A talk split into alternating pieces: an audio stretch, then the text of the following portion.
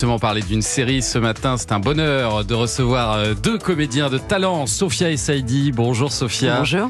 Et Hugo Becker, vous allez jouer Hugo Becker, euh, ce qui est pas encore là. Oui, bonjour, je suis Hugo Becker. Voilà. On va beaucoup plus aigu que ça. Hugo Becker, vous le rendez triste. plus dynamique, Bonjour, je ouais. suis Hugo Becker. C'est Hugo Star-là, Becker bah, de Suisse. Attendez, Merci Hugo Becker d'être avec nous ce matin, c'est un vous bonheur de vous Où est recevoir. la caméra Pardon. Il arrive dans deux minutes, euh, Hugo, pour parler de la nouvelle série euh, événementielle un petit peu flippante de France 2. Mes chers frères et sœurs, mais ce que j'ai à vous dire aujourd'hui est d'une gravité exceptionnelle. Dieu, lassé de votre criminelle insouciance, vient de détourner son regard. Car un fléau, issu de vos péchés, est en train de ravager notre ville. Et ce fléau porte un nom, un nom effrayant. La peste. Ah, ça calme hein, tout de suite. Hein. Ah, vous étiez là, tout excité, tout ça. La peste. Et si la peste était détectée euh, dans une ville balnéaire du sud de la France, Et c'est l'idée euh, de cette série adaptée donc de la peste d'Albert d'Albert Camus et transposée en 2030. Et, et alors vous, Sophia Essaidi, vous êtes euh, l'infectiologue Laurence Molinier, c'est ça? Tout à fait. Laurence Molinier, et vous êtes en couple avec Hugo Becker qui, Qui vient arrive à l'instant même. formidable. Bonjour Hugo, merci d'être avec nous. Bonjour à tous, merci de m'accueillir. Ah, il a plus de pêche qu'Olivier Oui, plus de Benkemoun. pêche. Est-ce On vous a remplacé du coup entre temps par Alors, Olivier vous aviez votre doublure Au niveau de officielle. la gravité de la voix, on y est. Il est bon ou pas Il est mauvais, Non, il est mauvais. C'est vraiment le plus mauvais acteur. Euh, heureusement qu'il ne parle pas de cinéma dans cette émission. Euh, Hugo Becker, vous vous jouez le journaliste Sylvain Rambert. Ouais. Voilà, c'est ça votre rôle. Tout Et alors, fait. ces deux personnages, ils forment un couple de citoyens euh, engagés dans ce thriller haletant. Et, euh, et avec le, médecin euh, Bernard Rieux, qui est joué par Frédéric Pierrot, eh ben, tous ces personnages deviennent une espèce de groupe de lanceurs d'alerte. On peut dire les choses comme ça Oui, tout à fait, ouais. ils sont là pour, pour essayer d'alerter la population, alerter le pouvoir aussi. Ils ont un petit peu de, du mal à réussir ça, pour le coup. Personne ne les écoute, en fait.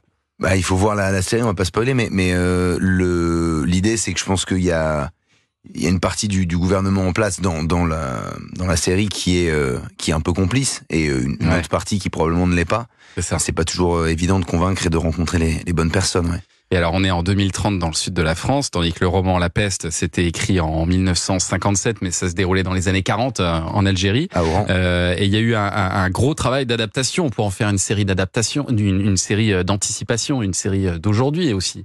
Mais C'est ce que j'ai trouvé très audacieux. C'est pour ça que moi j'ai eu- envie de faire cette cette série. Je trouve que voilà, il, fa- il fallait il fallait oser. Mm. Euh, s'attaquer déjà à Camus Oui. euh, et puis décider de, ce changement-là.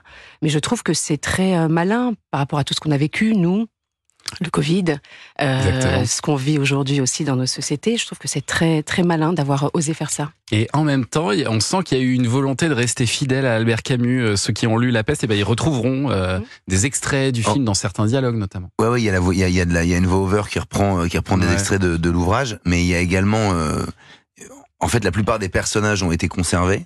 Donc, euh, effectivement, le docteur Rieux, Sylvain Mhm. Rambert, Jean Tarou, et il y a aussi des, de- des personnages qui ont été introduits, comme, Heureusement, comme merci. celui de Sophia, comme Il celui y a un de peu plus de Pascal. femmes. Il y a un peu plus de femmes. Bah oui, Il y a des femmes, on va dire, parce qu'il y en il y en avait, pratiquement pas. C'est c'est tout l'intérêt de la dystopie aussi, c'est-à-dire que ça permet de de- d'actualiser le propos. euh, C'est, euh, enfin, je, je trouve que c'est d'être à notre époque. On a, Ouais, on a- ouais. et c'est bah, ouais un tout petit peu futuriste, un, un- un petit peu euh, projeté dans le temps à quelques années, mais Mais c'est pas vrai que très c'est loin. pas très loin de la. De, non. non, on n'est pas très loin. pas Mais très loin. Albert Camus, il est un peu là parce que Frédéric Pierrot, on a l'impression qu'il incarne euh, cet Albert Camus qui croit euh, en pas, en- enfin, qui est contre la religion, tout ça.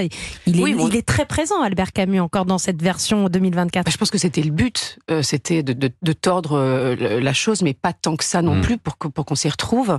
Euh, et et je, je trouve moi que c'est vraiment réussi de ce côté-là. C'est-à-dire il y a plein de choses nouvelles, il y a plein de choses qui qui vont nous rapprocher de notre époque, mais finalement c'est pas si loin. Mais il y a les caméras raconte. vidéosurveillance. Je sais pas Ouais. s'il est contre la religion. Je pense c'est plus complexe que ça quand même. Mais euh, c'est sûr qu'il y, a- une philosophie euh, camusienne, bien sûr. Mm. Mais euh, Bah, il y avait, il y avait déjà chez, chez Camus dans La Peste cette, cette métaphore aussi sur le totalitarisme. Et, et, et c'est vrai que la série, elle explore un peu cette, cette double bah, lecture. ça reste une allégorie. En fait, je trouve que l'intérêt d'adapter la peste aujourd'hui, c'est justement de le faire en dystopie pour que ça fasse écho au fléau d'aujourd'hui. Mm, mm. C'est-à-dire la, la, la- la- le, le contrôle à outrance, la, cy- la cybersurveillance, le totalitarisme, enfin tous ces sujets-là qui, le- la montée des extrêmes, enfin tout- Ouais, tous puis tous les après le dangers Covid, actuels. ça en fait. parle, ouais. Oui, je, pense que, je pense que le public va être, va être vraiment touché en plus de, de, de, tout, ce- de tout ce dont on parle là par rapport à ce qu'on a vécu. C'est Ouais. pas si loin, c'est récent, c'est encore dans nos, dans nos cellules.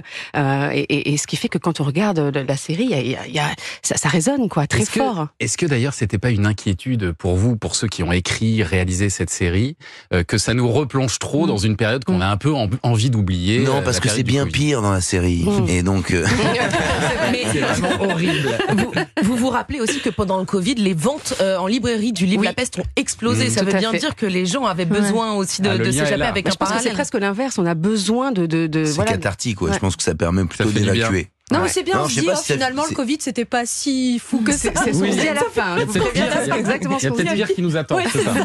Puis je pense que c'est c'est vrai que c'est c'est quand même hyper, très intéressant de se, re- de se replonger dans un ouvrage qui finalement, euh, il y, a, il y a bien longtemps, parlait des mêmes thématiques. En fait, C'est- c'est-à-dire que c'est complètement atemporel ces phénomènes-là. Ouais. Ce qui qu'il y fait en un a- il y peu en a peur tout le temps. hein. Il y en a tout le temps. Et c'est pour ça que d'ailleurs c'est une allégorie, une métaphore de, de plein de choses.